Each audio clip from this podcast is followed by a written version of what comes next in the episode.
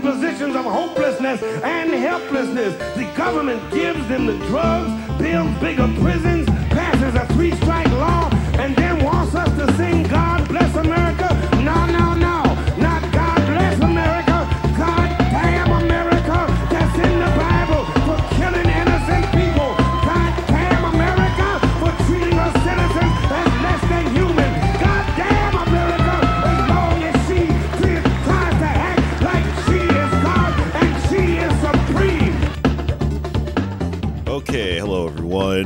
thought Halloween was over. It's not. Extended Halloween uh podcast episode. It's another spooky one.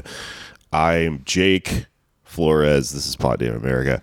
Welcome to the show. Anders Lee's uh out this week. Today I am talking to a very special guest, Miss Violet Faraday, professional dominatrix, and my girlfriend. I have a girlfriend, is what Anders always says. it's his catchphrase. Uh, hello. Thank you for talking to me, V. Yeah, hi. Um, how's it going, Jake? Thanks for having me on the show. Oh, it's really good. Thank you for coming over to Flores Manor, the uh, uh, the place that I do my tours. uh, that joke will make sense further into the show when we get into what we're talking about. So, if you're asking yourself, uh, why are we listening to a politics podcast with someone who does BDSM professionally? What could that have to do with anything? Well, I've got some great news for you. This, I think, was a million dollar idea. Um, it's an interesting topic. And also, if you are a hardcore fan of the show and you've been with us from the beginning, you will remember this motherfucker we're going to talk about today from like the second episode we ever did of Pod Damn. I wanted to talk with V over here about Russ McKamey, the guy who does extreme haunted houses where he's basically torturing people because uh, there's a new documentary about him on Hulu. We just watched it. It's pretty good. Um, I first discovered him like way back when I first started podcasting or doing this podcast, at least, because I was getting targeted ads for the, the shit he does, the extreme haunted house torture thing.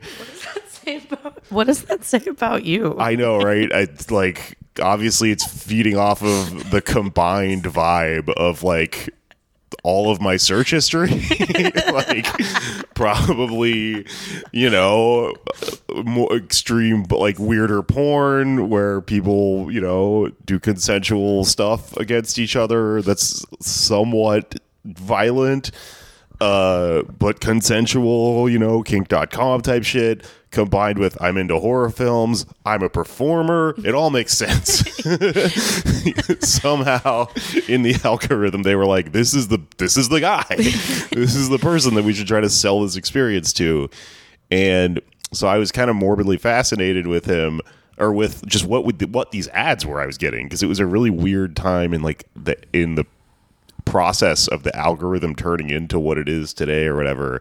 It was kind of like remember when you used to get sunglasses ads all the time? oh no, my like targeted ads think that I'm like a gamer incel. They've always just been like fleshlights and waifu body pillows. That's pretty cool. I could see that. I wish I got sunglasses. I I mean, you're feel a, better about myself. you're a gamer. You're just not an incel. You're, Yeah. but uh, I don't, I don't, don't know that you would kick a waifu body pillow out of bed. you know, if it had the right hot anime chick on it. Just my guess. I have one, but she's in my closet. Oh man, that's so funny.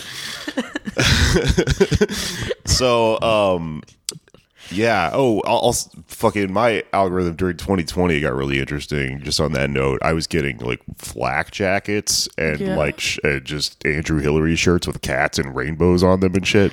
Ours were so different. Mine were like mine was like beans for your, you know, end of the world bunker and like um like safety goggles. Mine, I th- literally, it did that right up until J20. So I was like, oh, it thinks I'm one of these people because I like don't like the United States government or whatever. yeah, yeah. I was like, I don't think it could decide what I was. You know, I was. It was like, do you want a Hawaiian shirt and a AR-15? Oh, well, they thought you were a Boogaloo guy. it's not not not accurate for the record. It's so insulting when it gets the wrong subculture and you're like, I am not a fucking EDM guy or whatever. um, but anyway, uh, so after I, you know I had experienced that, I watched this really old documentary that was about extreme haunted houses, and they sort of like profiled three or four different guys who did extreme haunted houses. It was called like American Scream or something, um, and it was pretty good. But what was really interesting about it was that the three other guys were like kind of normal, like they were dorks and they were weird and they were uh, doing haunted houses and they would like interview their wives and it'd be like yeah you know he really likes it. It's a little bit too much for me but whatever.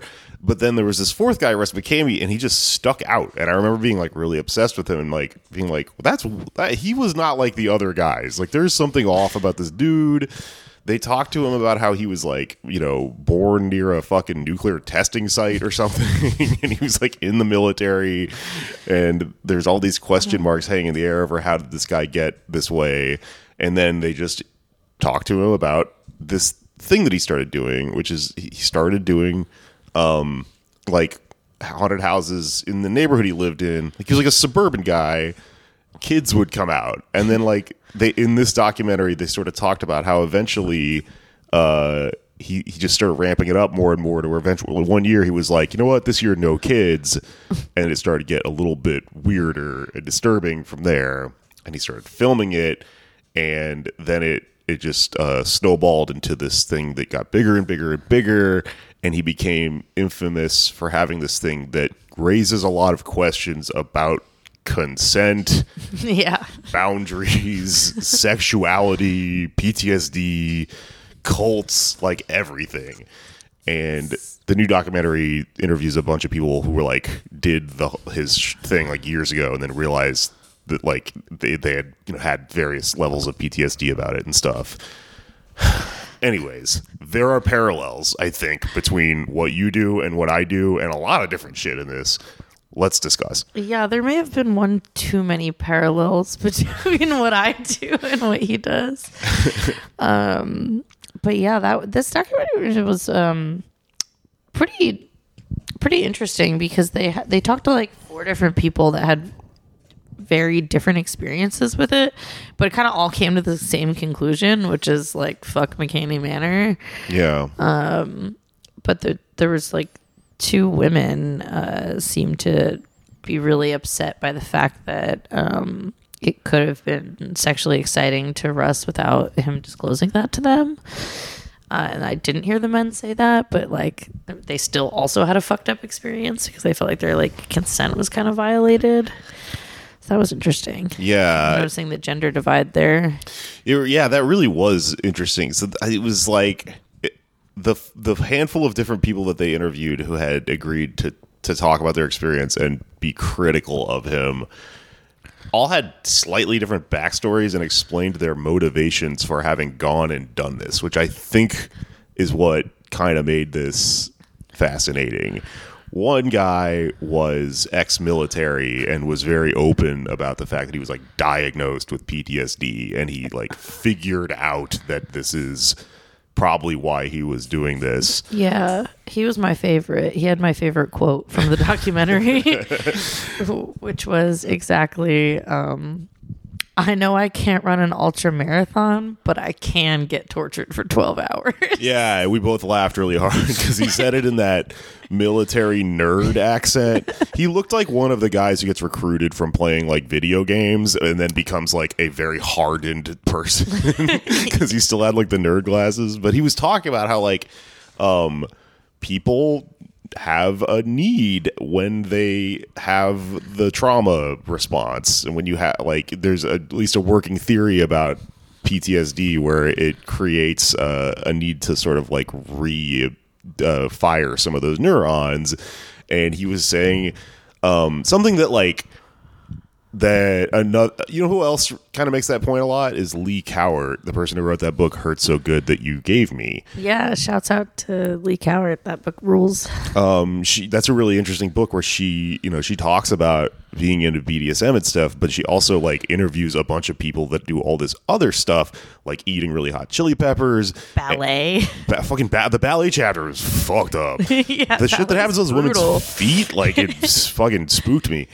Um, it was very graphic, and you know, it's but it's undeniable. And like, uh, she also talked about marathon runners, and that guy was making the same point, which is that like, th- like this happens. This is like way more common than you would think. A lot of people clearly are dealing with this in ways that just sort of don't appear as, I guess, odd and like Yeah. raise as many red flags. And so he said that thing. It was really funny where he's like, I couldn't ride a fucking marathon. I get tortured for 12 hours, man. Shouts out to him. But I mean, a fair point, you know? Like, I don't want to fucking, I, I- you know, fucking same thing, man. I mean, I don't know if it's a huge secret. I bring it up from time to time on this podcast, but I'm a fucking masochist. I'm a freak. I get off on pain, you know? And I don't want to run a marathon. that seems like a boring way of doing that. Um, and it's also like not artistic or sexual, really, in ways. Not with that attitude, it's not. I guess you could. I don't think you're supposed to be horny when you're running a marathon. You probably get like disqualified or something. but it, it's uh, it doesn't feed like the specific wires that have been crossed in my mind, I guess, or soul or whatever the fuck.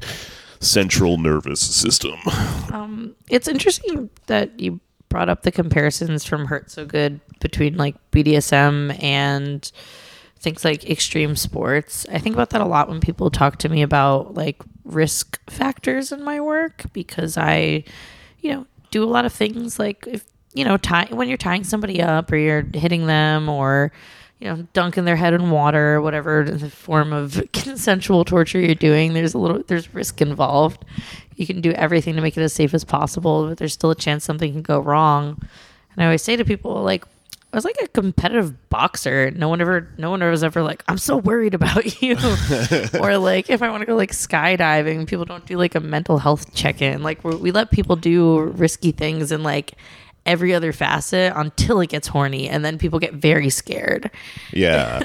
You're right. That's what introduces the element of taboo. No one gives a fuck if you want to go like bungee jump off the side of a cliff. No one goes, "Oh, is my coworker, you know, does they have a death wish?" And it's like maybe they do. Like that's the dangerous ass thing to do. People die all the time doing that sort of stuff.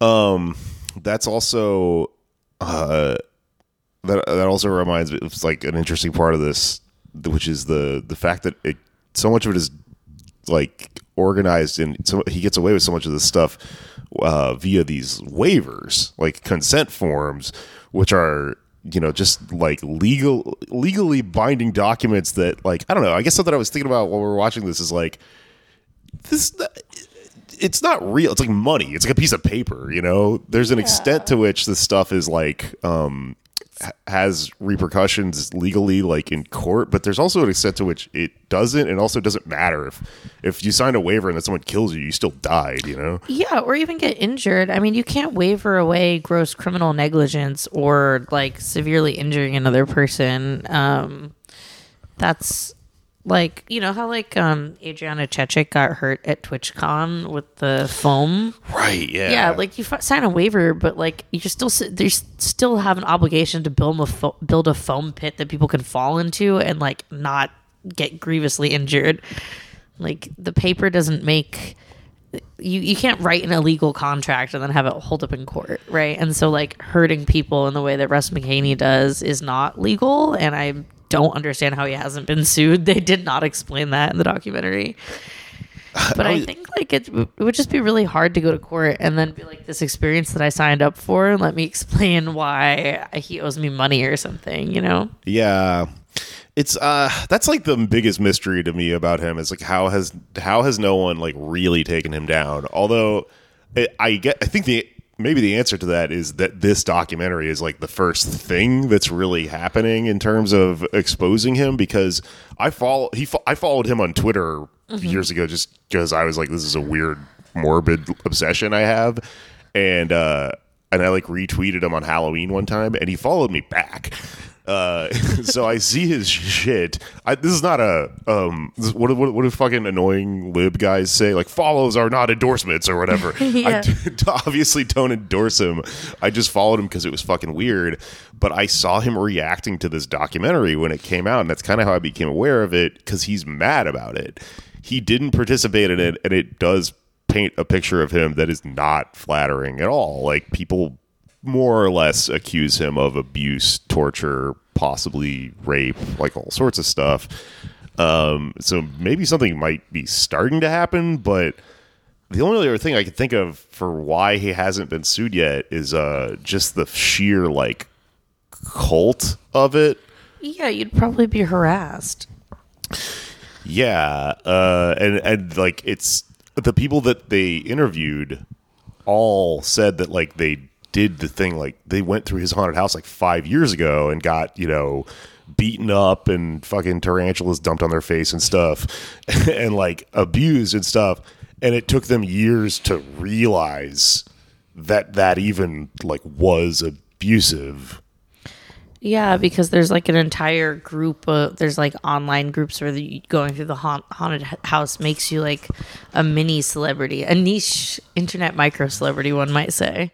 yeah, see, that's why I was when I was watching this, I was like, oh my god, there's all these parallels to what I do, because like um, two of the people at least were you know explained in their own terms that they were like, yeah, I kind of did this because uh, you know I, it was uh, possible. I felt like it was going to lead to like a a celebrity thing, like a viral thing on YouTube or something like that. Or for one of them, I think it kind of did. Um, I, he originally started in California, and he's had to move states a couple times, and he's in the South now. But when he was in California, that uh, really attractive actress lady, looks like Rosario Dawson, was saying, "Oh, yeah, I was young, and I moved to California, and I was a horror head, like was Yeah. into horror films, and thought this might be like a way into that world." And she ended up working for him, which is crazy to hear her talk about it now because she's like, sounds like she's talking about a serial killer. Yeah, she was working for him, running his Twitter, doing um, like damage control for when other people would call him out, and she she admits this in the documentary. But uh, it, t- it took her like what, like five years to come around to understand how fucked up what she went through was. Yeah, and then uh, the other one, the the like goth chick, I can't remember any of their, fucking names. Sorry, people, but uh, um, she was also saying like, yeah, no, to be honest, like the like the clout, like the you know the possibility that you could you know become a huge thing out of this. Uh, combined with the fact that he's like obviously drawing people in and saying like, "Oh, you're like the one. You're gonna be the biggest star of this thing." She, she said he made a up a nickname for her, the Abyss Queen. The Abyss Queen. um, she did it twice. Yeah, That's the wild part. Is she went back a second time. yeah, that's crazy. Um, but like the the way that like the pursuit of you know something that we used to call fame that's now like this amorphous thing that you know manifests as clout or likes or just like weird sense of self that you get through the internet uh th- that struck me as like a huge parallel with being around people that are all trying to get famous all the time and watching them have these experiences and then you know sometimes you do know somebody who like years later is like wait a minute that person i worked for was a fucking psychopath but i was just lost in the sauce you know Yeah, all the time. Especially living in, New York or Los Angeles. Like I've had so many friends with jobs in the entertainment industry or like working for major porn studios that are so excited when they like get that job and then you know th- two three sometimes even faster years later they're traumatized and they're like i'm in an abusive relationship with my boss Yeah, totally. Um, and then the last guy was really interesting because he was somebody who worked with him, like, and said that like they started doing the haunted houses back in the innocent days together, and he was like great at it, and you know, if he just kept doing it like that, it would have been a lot of fun. But he like watched, you know, his own like friend and collaborator go off the deep end, which like I definitely can relate to that. I've had a few of those people in my life where you're like, oh, okay, once this thing really starts popping off, you're gonna like go in some directions where uh, like we all have to back off, you know. Um, I think that that was the four of them, right? Two guys, two girls. Yes. Um, so where should we start though? Like, what? I have so many thoughts. I know. I guess my like my first instinct is to talk about how it's different than a regular haunted house or how it might be different than like a consensual BDSM scene. yeah. Because like uh, normally when you go through a haunted house, you walk around and people jump out of corners and they say boo or you know maybe you see scary scenes there's weird sounds smoke machines whatever right uh, and if you need to leave you just kind of are like i have to get out of here and then there's more extreme haunts where you have like a safe word you can stop the whole experience by saying your safe word, whatever it is for the particular attraction. Uh, but at McKamey Manor, they don't have that. Right.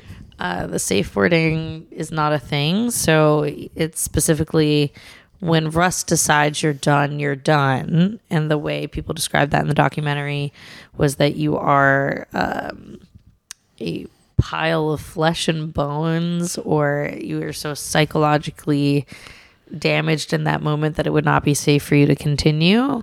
So the goal for him doesn't really seem like, you know, like having fun or like a mutually beneficial experience. It's like to psychologically break someone, which is very different than your typical, ex- even extreme, like Halloween haunted house. Yeah. It's also not really a Halloween thing for him. He does it all year round. That's a good point. 365 days a year torture chamber.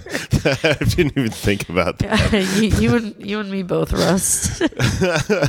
Halloween Yeah. all year. Right, because he started off as like a Halloween thing for kids, and then it just became like, uh, like there's this episode of King of the Hill where Bill uh, has a really good time being a, a Santa Claus. Uh, you know, and the, everyone starts to like him in the neighborhood, so he just doesn't stop doing it, and that's it's psychotic if you're doing it four months later or whatever.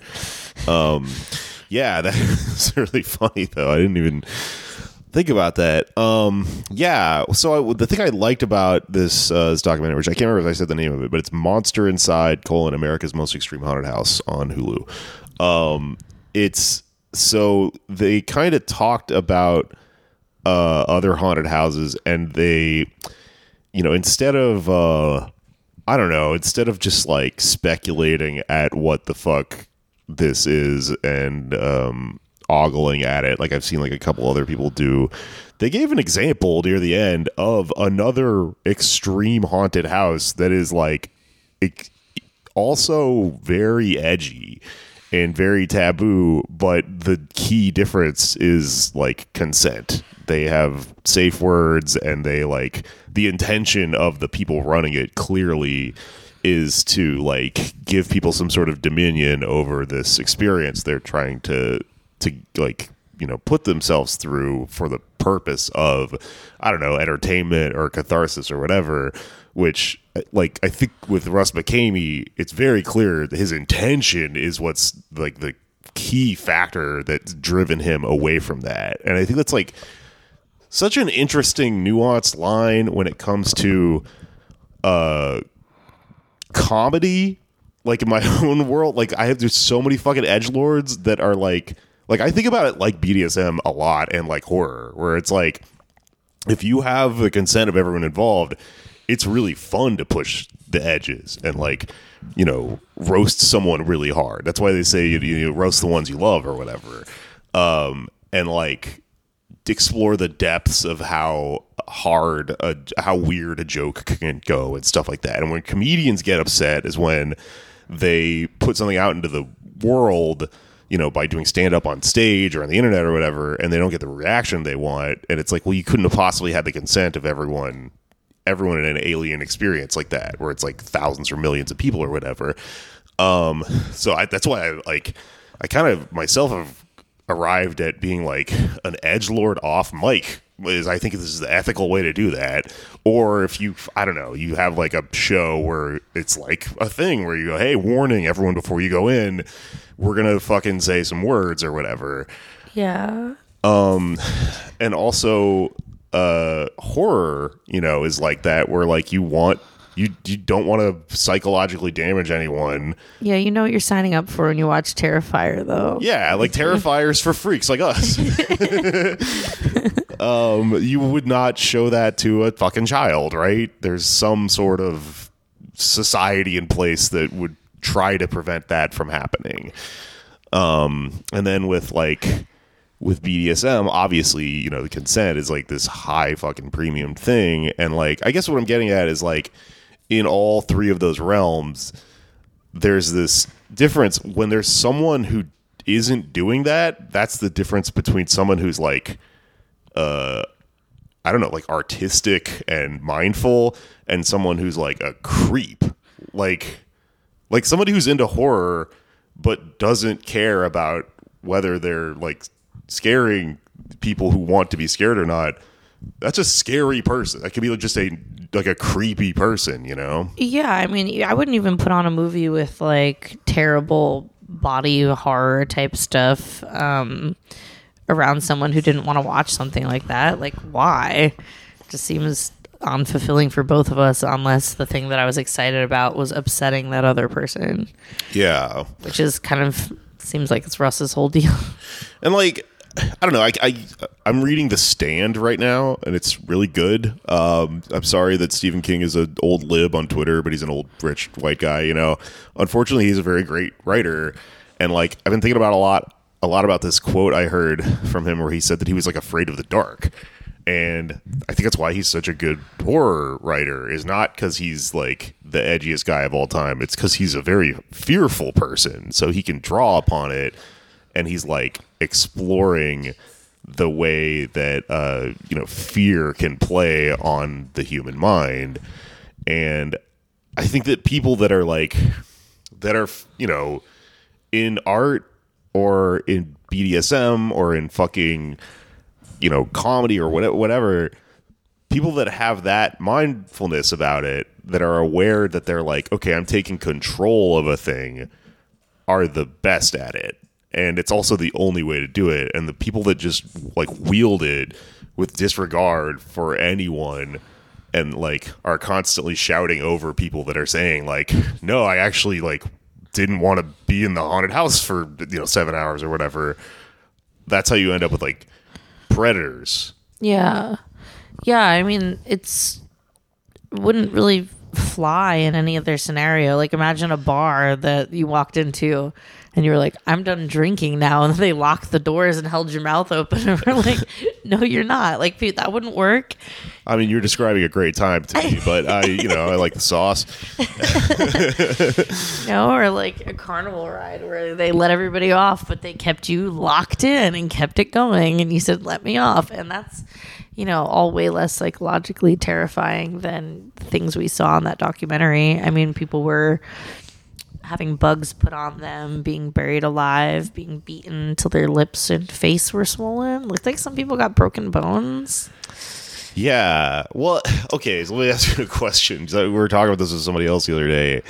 Uh, as someone who like is involved in BDSM and sees clients who are looking for something like that, did these people strike you as people that just didn't know you can go to you? You know, I think some of them might not understand that that's an option or that that's something that they would even enjoy. A lot of people have never considered seeing a professional dominatrix, even if they, you know, might get some catharsis or release or pleasure out of it. Um, but I think what these people were looking for more than anything was like a way to push themselves. And I don't understand why they didn't end up at like like Tough Mudder races or like uh I don't know, like we were talking about earlier, like bungee jumping or go do Brazilian Brazilian jiu jitsu. Go go for a roll. Like don't give don't bring this weird guy dog food and let him like sexually terrorize you for eight hours. but you can hire me to do that. Um, and I'll link my website. I guess yeah. I mean, like, it's probably more common than not that people like don't make stuff like this sexual. The, I don't know. What do you I don't know because a lot of people are very horny at haunted houses. Um, I recently worked at a kind of uh, I worked at an immersive kinky theater thing this year, and uh, that was like openly horny. Like people knew what they were signing up for. right. Um, they had there was a long waiver too, but we didn't do anything like that. I mean, there was a part where uh, audience members got electrocuted, but they could opt out of it, and they could also opt out of it at any time that it was happening, and the electricity was like mild yeah. uh, but most of the contact with the audience was pretty we did like touch them but in very specific non-sexual ways and uh, they could have left at any time like everybody had a group safe word that anyone could have used to end the experience but no one ended up doing it everybody wanted to stay it was yeah. cool. it's a lot more mild than McKamey manor though because we were trying to like you know tell a story and provide a spooky little thing not like uh psychologically destroy someone and give them ptsd Yeah. It's like uh, seeing a movie in 4D where they throw the water at you and shit. Yeah, yeah.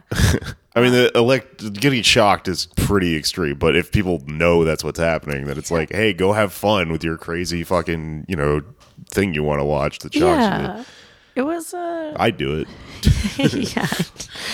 Um I, I do think I you know was, they were talking about him ending up dating some of the women that had gone through and then or about Russ dating some of the women that had gone through the haunt and then um like making them go through over and over again. And in that case uh like some of those people I, I don't know if it's that they're being manipulated by him or if they just love that feeling or because we didn't really talk to the ex-girlfriends in the documentary. Like they were just mentioned by other people. I don't know what's going on there. Um, Yeah. but some people that you know it's kind of like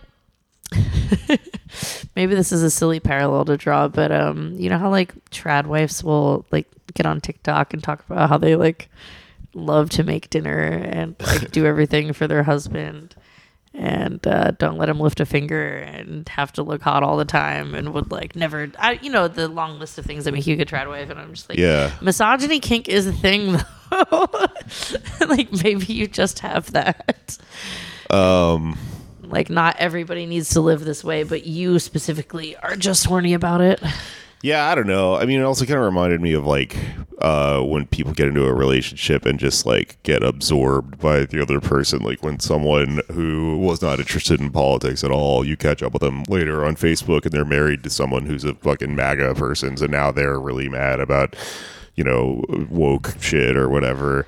That's happened to me a few times. Um, I mean, I've seen people like get into relationships with comedians and then suddenly become just overly immersed in this fucking world and like care about stuff that they should not care about and stuff like that. Um, but also, I mean, he was like straight up uh, sleep depriving those women and like doing stuff that uh, you know that's like consistent with cult leader shit. Like he was getting called cult leaders, but uh, uh, he, it was called a cult by a few of the people in the documentary.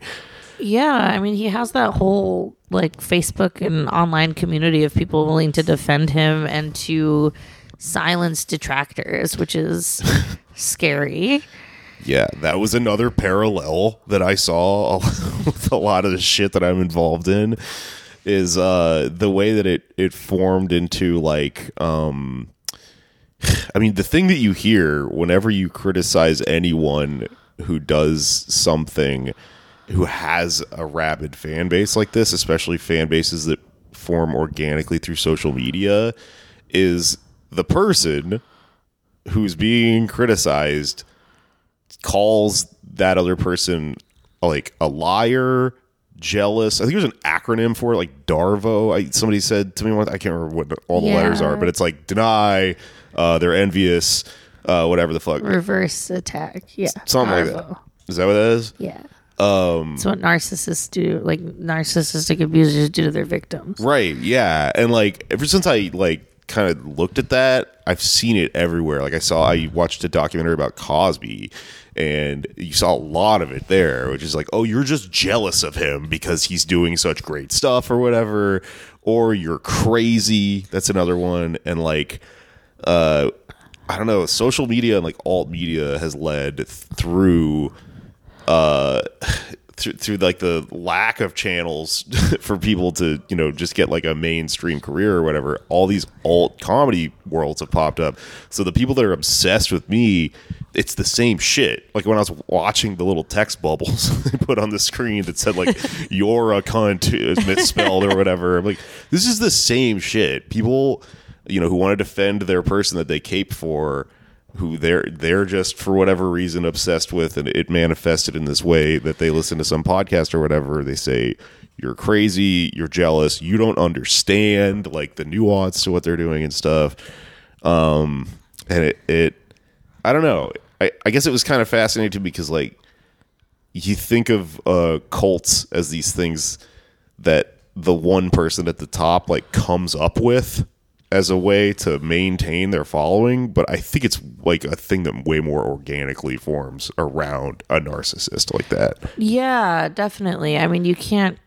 You need the the people like you know the inner. Uh, I guess I want to say like cadre or like inner circle of whatever cult to uh, gain new members and convince people that you're not a psychopath and. Uh, Every narcissist that I've ever met in my lifetime is like really good at having three or four people that are like, no, no, they're great. Trust me.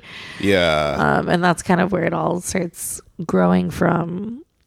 Well, you know, also like something I I got when I read it, I the body keeps the score uh, that I kind of see over and over again in this stuff too is like a lot of these scenes that form into cults like this are based around stuff like this Yeah. that like if you have trauma like you don't get any pleasure from most normal things that exists within like an art form or a part of life you know and then so when you find the person who is able to activate those neural pathways by giving you that juice through like what he's doing with these haunted houses or with like edgelord comedy or with bdsm or whatever it's such a um you you've been like starved or like uh you know crawling through the desert in such a way looking for that stimulation that you be it it allows the followers are immediately around that person to become very protective of that person because they're like the only person that they get the juice from you know? Mm-hmm. Yeah, I mean, it is like the the brain chemical shit that happens when you have a really good BDSM scene is very intense, like the endorphin rush, and then also the potential crash after. Uh, Like we in the kink community, we have like names for all of that. You know, like when people first start out, especially submissive people that have been chasing something like that for their whole life, they can sometimes go a little overboard, like playing with anyone and everyone, trying all the kinks, getting in over their head with a certain dom. We call it sub frenzy, in, in an effort to warn people that like the things you're you might not actually be as excited about this as you think. You're just like having oxytocin for the first time in a long time. it's like a bunch of backed up neurochemicals getting pushed Yeah. out for the first time or something. Mm, just like my advice to people is always like take a beat like you know take a breath. Nothing's it's all going to be there tomorrow. Make sure you're you know doing everything with a clear head um, not making any major decisions in the middle of a scene things like that. Um, but yeah that that is 100% true like you're um, if your neural pathways are all messed up from trauma, you're going to be looking for any way to to alleviate that, whether it's you know kink or ultra marathons or Well, let me ask you a question because I feel like this documentary is very sympathetic to the the like the customers. Like uh-huh. I don't even know if you can't call them customers because they don't fucking pay. They donate dog food or whatever to get in there. But uh, the the the whatever the fuck the people that went to the haunted house, the um um what's a ten dollar word I'm looking for? I don't know. Uh, enthusiasts. I don't know. Uh, but it was here's what I'm saying. It was very sympathetic to them at, in terms of why they did this in the first place. Like it didn't want to alienate them, and it went as far as to interview this uh, this doctor. I don't know exactly what his field was. But he seemed like a therapist or something. The Yeah. doctor and what he described as deviant pleasure, and the argument that he was making which I thought was very bold, and I can hear a lot of people already mad about this, but I kind of think he has a point. The argument he was making was that as a society, we should have more outlets for people that have needs like this because they are real needs and not just hedonistic excess, which is what I think a lot of people accuse people like us of. And like, uh, you know, you can be both. Like I see, you, you know you know that I'm both. you definitely can be. But like i don't personally in my life i've often felt like uh, annoyed when people are like that's why you're like this. Because i to me i'm like no i'm very much I, I identified with the ptsd guy or whatever who's just like yeah no I, i've got a thing. Like i it has to be scratched or you know or else everything just feels like gray and existentially weird or whatever how do you feel about that as you know also as like a leftist? Because we're talking like society questions. Is that even possible for everything to be set up to where like needs are met? You know how does sex work play into that? Whew, that's like six questions all at once. Um, sorry answer as many or as few as you want. Uh, so I think that sometimes um, people that see me, especially people, I have had quite a few like ex-military clients that have PTSD that see me. Always describe the feeling after like releasing a pressure valve, like it's like cathartic for them. Uh, I don't think that uh, if you know seeing a sadistic, uh, edgy dominatrix is the move for everybody. It just it's what works for them, you know.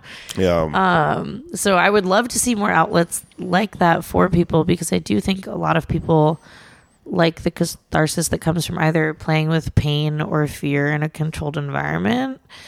Uh, whether that's you know haunted house or jumping out of a plane or uh, me stringing you up, blindfolding you, and not knowing when the whip's gonna hit next, right? Um, but yeah, I mean, I think ideally, as a leftist, if we had a society where everyone's material needs were met, we might not need quite so much of the the other good stuff. but I'd still do it for fun. yeah that's a good point Like I would still, even if there was no like uh, long term benefits to my work and it was just fun and horny, I would do it for those reasons alone. But it is more fulfilling because I have a lot of people that see me that, uh, you know, say that it adds to their life in a in a greater way. And I also feel like I definitely have like kink relationships that are fun for me, but also important to me on a deeper level. Like I enjoy the psychological and like artistic challenges that go into creating long-term dynamics or scenes that really play with fear without putting anyone in actual danger. Like I love making people think that things are really scary and awful, but they're not, you know. yeah um, Definitely like taken a dropper of water and put it in a glass and told someone to drink it. you know, like like it's just water from a vial. no it's tap water you're yeah. And gonna get lead poisoning and just putting it in their like cup and like drink this. Like, what is it? Like I won't tell you. Stuff like that. Um, that's funny yeah, or just like it's simple things like a blindfold makes everything so much scarier. But I'm not like actually going to beat someone until their bones break, like in the documentary we just watched. Yeah, like Russ McKamey, who, by the way, if you've never seen him, he looks like Gary Busey. It's very unnerving. Old military guy with a fucking guile haircut. Um, yeah, no, I think that you're right about the material needs thing, and I don't think like sometimes leftists make a very reductive argument, which is that like if if everyone's material needs were met, just X thing or whatever would completely disappear and like be completely dissolved from society, and we would just be like floating orbs of joy and all this shit. Yeah, no, I- there'd still be perverts, and I'd still be one of them. but I do think that like um you know like okay so like real talk uh I lived in 538 which I podcasted about and it was insane and I lived in like pretty bad living situations for a long time because I was pursuing you know creative stuff. And just getting into this apartment that I found that's like kind of got some space it's the first time I've ever really been able to stretch my legs and stuff. Even the last few days I've noticed that thinking about my relationship with various vices that are inherently things that I pursue that are, you know, I'm not going to ch- church it up. Like drinking and doing drugs is not good for you, but I still like doing them.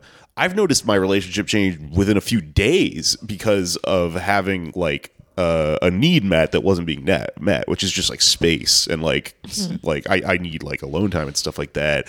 And what that led me to wasn't the conclusion of like, oh, if if I had this, I would never drink again. It's that I'd probably be a better drinker. Like I wouldn't Yeah. fucking drink and drive and stuff like that or whatever the f- dangerous shit that you can do that can, mixes with alcohol, drink too much, etc., or all the time, you know. Um, and I think that's like that's what you see in studies about like um, countries where they just have better like addiction counseling and therapy and stuff like that. You don't end up with Russ McKamey at the end of that. if you do, there's like one of him, and like it gets dealt with in a better way. yeah. but yeah, no, I think uh, that's that's all very true. I I think that I've definitely had people um, seek out my services in a way that like there, there's a lot of people that email me to see me that I don't end up seeing, even if they are their intention is serious. They have the money, they want to pay, they're willing to follow all my protocol. They have the dog food donation. yeah, they've got the dog food donation ready. Uh, simply because, like, in their, you know, in the like client intake, they sound like they're trying to use BDSM as self harm, or they want me to do things that are way beyond what I consider like an acceptable amount of risk. Uh, and every so often, you know, depending on how serious they are about what they're asking me to do, I really do say like, you you don't need a dominatrix, like you you need a therapist. um, but usually, uh, often I, I just don't respond because I, I don't know what to do with someone that's like chop off my dick and feed it to my dog or whatever the, whatever the Jesus emails say. I mean, if you get emails that mild, I can't even imagine what the fuck Russ McKamey gets. yeah yeah people ask me to do all kinds of shit to them. Um but i mean you know i will say i can't talk that much shit because i saw russ McKamey do at least six things that documentary that i have done. Uh, and a couple that i am going to try now. Especially the burying someone alive with wet dirt while they were in that mask that one was really did something for me I think I was freaking out. I don't have that fear, so when I like, I, I think the way he his thing works so there's is our weekend plans you, well, I, I'll do it because I don't care. I'm not afraid of being buried alive. But I think what he does is he asks people to tell them like their worst fear, and that's kind of a common one. And that guy probably told him that, and then that's why he was like, "Ah, there's dirt on my face" or whatever. But that doesn't scare me because there's usually dirt on my face. you don't live at 538 anymore calm down uh, well, there used to be a lot on my face all the time.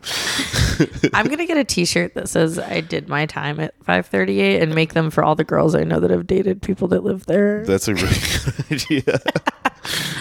I survived 538. You the tour. All, all I got was the staph infection.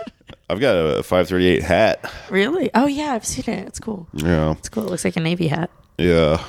just like Russ McKamey was in the navy for so long. It's it's all we're all the same.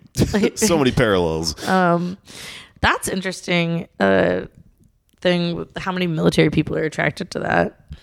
Yeah, I mean, to me, that I don't want to make any assumptions, but there seems like an obvious guess. You know, the military is like fucking bad for you.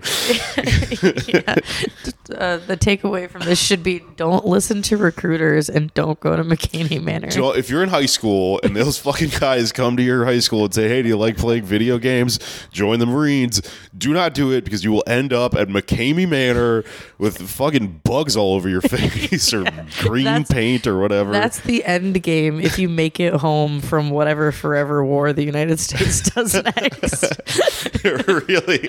Honestly that is a really funny like story is like you know the horrors of being a fucking veteran or whatever. Now i gotta go to this goddamn halloween guy's house every weekend or i can't think straight he's he's not a Halloween guy, it's a lifestyle. he's a 24-7 halloween person not a phase, mom. somebody mentioned last month during uh, October. Uh, they somebody said on Twitter that uh, Hall- like people that are really into Halloween are like just alt or goth Disney adults, and I am hurt by that, but it's not wrong. I was like, damn, did you flip a table or something?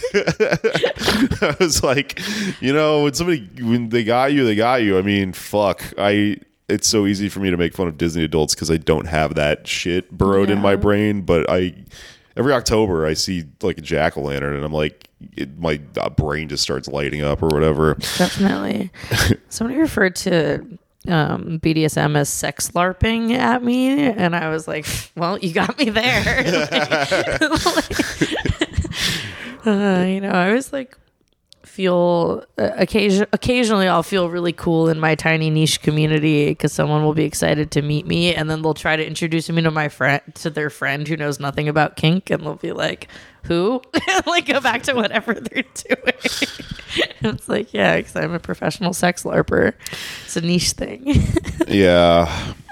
You know what's weird though is like over the last uh however many years there's been this gradual destigmatization of BDSM and stuff like that. Like I remember when I was younger and it was a part of my life I was just like psychologically terrified to ever say out loud and stuff. And if you would go to like social events, you know, they were kind of like secret and you people would use fake names and stuff like that. And like uh FetLife became a thing. And like every once in a while you'd see someone you know on it and you'd be like what the fuck is this? Okay how many people are doing this and how many people aren't? Yeah. I was thinking about that during this part of the the doc where uh spoiler if you're gonna watch this this is a very funny thing that happens. Somebody hacks into spoiler don't listen if you want the reveal. Okay somebody hacks into his fucking email account and discovers all this stuff about him uh one being that he doesn't pay taxes on his weird fucking manner or whatever another one that his family hates him sure. But the third one is that he works at walmart and this woman in the documentary goes to like to she finds the walmart he works at and then she like brings a camera and doesn't tell him that she's like cruising to look at russ McKamey and she's like wow that's so that was so weird or whatever. But it reminded me of like um how i don't know like the world used to be like that where you would even see someone and like not like out of respect not say anything because you know okay like we're both part of this taboo underground and stuff.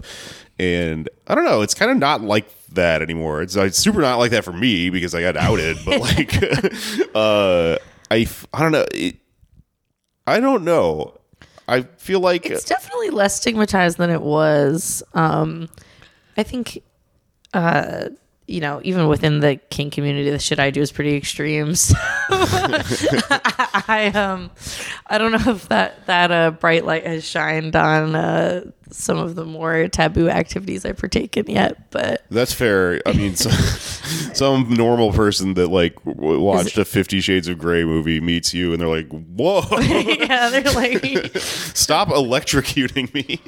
yeah. Yeah, or like I don't know. I had a I got a really funny email from a client or like an ex client a while ago uh, where he was like, "I'm so sorry, I Miss Violet, but I can no longer continue to see you because of the cannibalism fetish posts you make on Twitter. I no longer think you are joking, and I'm uncomfortable." And I was like, Farewell and Godspeed. Oh. Jokes, keyword. People so faint of heart, you know. Yeah, I'm like every time someone gets mad at me for something The that woke mob finally came for you. I they they, they came for me for booking you. Oh man. Well, the Edge Lords also came for you for that. Yeah, well, A lot of people don't jokes like on me. them. I'm a worse edge lord than Jake. Little do they know. What's the funny thing is we all are. Uh, it's like not like who who- who wears the pants in the relationship, who's the woke moralist in the relationship. yeah, Sorry, I can't get that Jordan Peterson quote out of my head. I just thought it was the funniest thing I've ever seen. it is. I, Up yours, woke. I was trying to figure out a way to turn that into my alarm clock, so I wake up with him going "Up yours, woke moralist," because he's saying woke. I don't know. Somehow it made got sense the to me. best voice, like a little Kermit the Frog. I yeah, I found a music video he made the other day. It's uh, completely insane. it's unhinged. It looks like a Chris Fleming video or Is it like something. the Tim Pool music video? no, it's just him like it's like an apartment thing where he's just like cutting to himself doing a bunch of weird random shit and like, like singing. I don't know. kind of disappointed that like so many right wing people that would hate me have kind of like decided to do either like nu metal or rap rock. so there are two genres I unironically enjoy. Yeah, I mean that's what's weird about art, though. You know, is that like you can't you can't people sometimes try to reduce like g- good people and bad people morality to like something like a genre, and it's like way more nuanced than that. There are people in nu metal that are fucking cool, and then there's a bunch of dickheads.